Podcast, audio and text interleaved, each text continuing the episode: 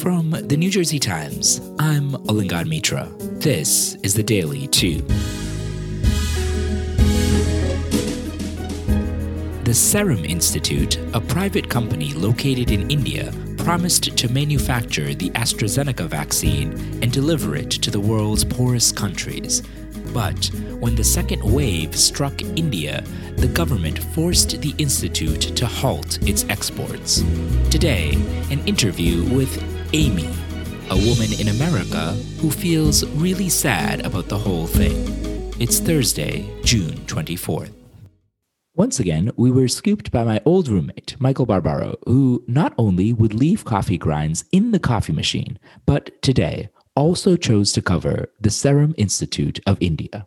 Luckily, I was still able to grab an interview with Amy. Namaste. Thank you for having me.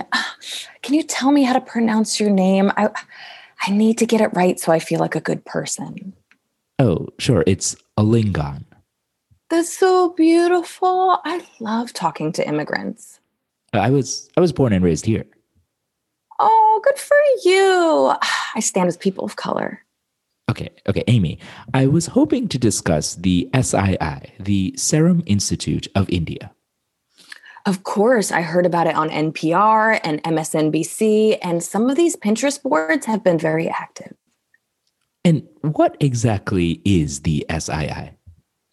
Uh, they're apparently a privately owned vaccine maker that run that's run by an Indian billionaire family. And I'm torn about how to feel about them because on one hand, they're billionaires, so I hate them because AOC tells me to. But they're also people of color, so I have to love them because AOC tells me to. And what is their role in vaccine production? The Serum Institute actually manufactures tons of vaccines, like like the one for tetanus. Uh, they they deliver it to so many poor countries.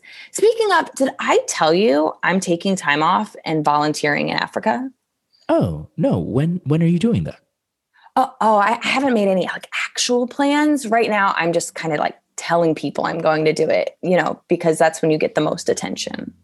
And how long have you been telling people? Three years, you know, Africa's really far. Okay, so returning to the Serum Institute, how do they get involved with manufacturing a COVID vaccine? Well, early on, they partnered with AstraZeneca to manufacture the vaccine. The deal was it would make 1 billion doses to sell to like low, middle income countries, and then it could sell it to whoever it wanted. And what about India?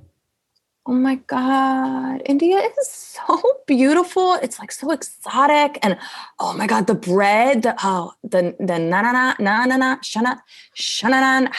Sorry, it's been so long. How do I say it? it, it it's non, Amy, but I, I didn't mean uh, about India generally. I mean, did the SII plan on making vaccines for India? Oh, yes. It, it, plans, its plan was to sell 50% of the vaccines it made to India. But in the beginning of the year, the Indian government started giving it away because it thought it had beaten COVID. Oh, that's right. I remember the Prime Minister, Narendra Modi, coming out in January and declaring victory over COVID in a speech at the World Economic Forum. Oh, I went to college with an Indian guy. His name is Naveen. Do you know him? It's unlikely. There's literally over a billion of us. So, uh, uh returning to the issue, the SII was producing these vaccines in India, selling it to the government, and the government was then delivering it, uh, it elsewhere. Well, the government had said it had beaten COVID, so people weren't taking the shot. So, as a show of power, India started giving the vaccine away. Isn't that so cute? I, don't know if I'd call it cute. Oh, I I only really know like three adjectives cute, sad, and toxic. Okay, so what happens when India hits this deadly second wave? Oh my God, that's so sad. Y- yes, I, I know it was sad. I'm saying in terms of the vaccines, what, what happened? Oh, so the Indian government goes in the opposite direction and bans the SII from exporting the vaccine. And basically, the countries that were expecting vaccines just kind of got abandoned. It's like so sad. What do you mean they were abandoned?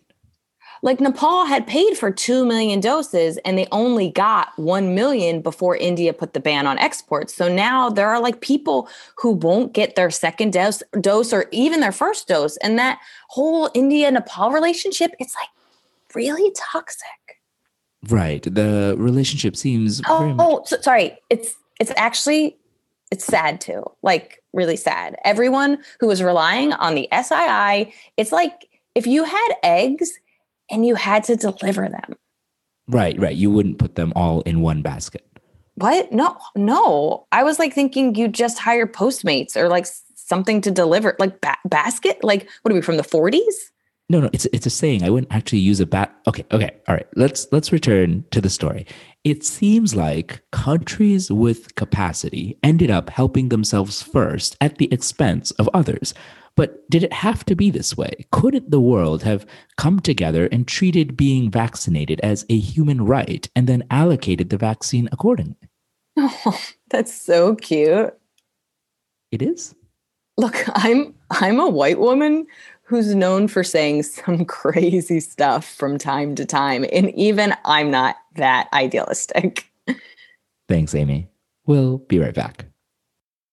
Epix Minimum is the new streaming platform from Epix, the premium channel you never watch. Download it now and get access to all your favorite Epix shows like Game of Domes, Eastworld, and Curb Your Excitement.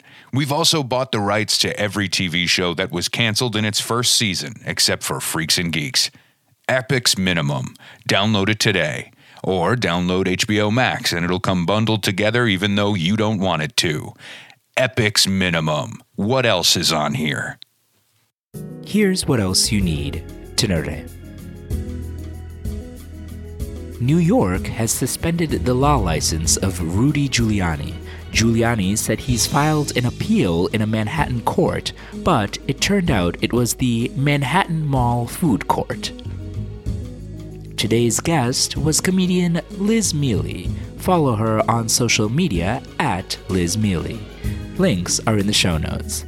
And subscribe to the podcast for a new episode every day and to binge on past sketches. That's it for the Daily Too. I'm Alingon Mitra. See you tomorrow.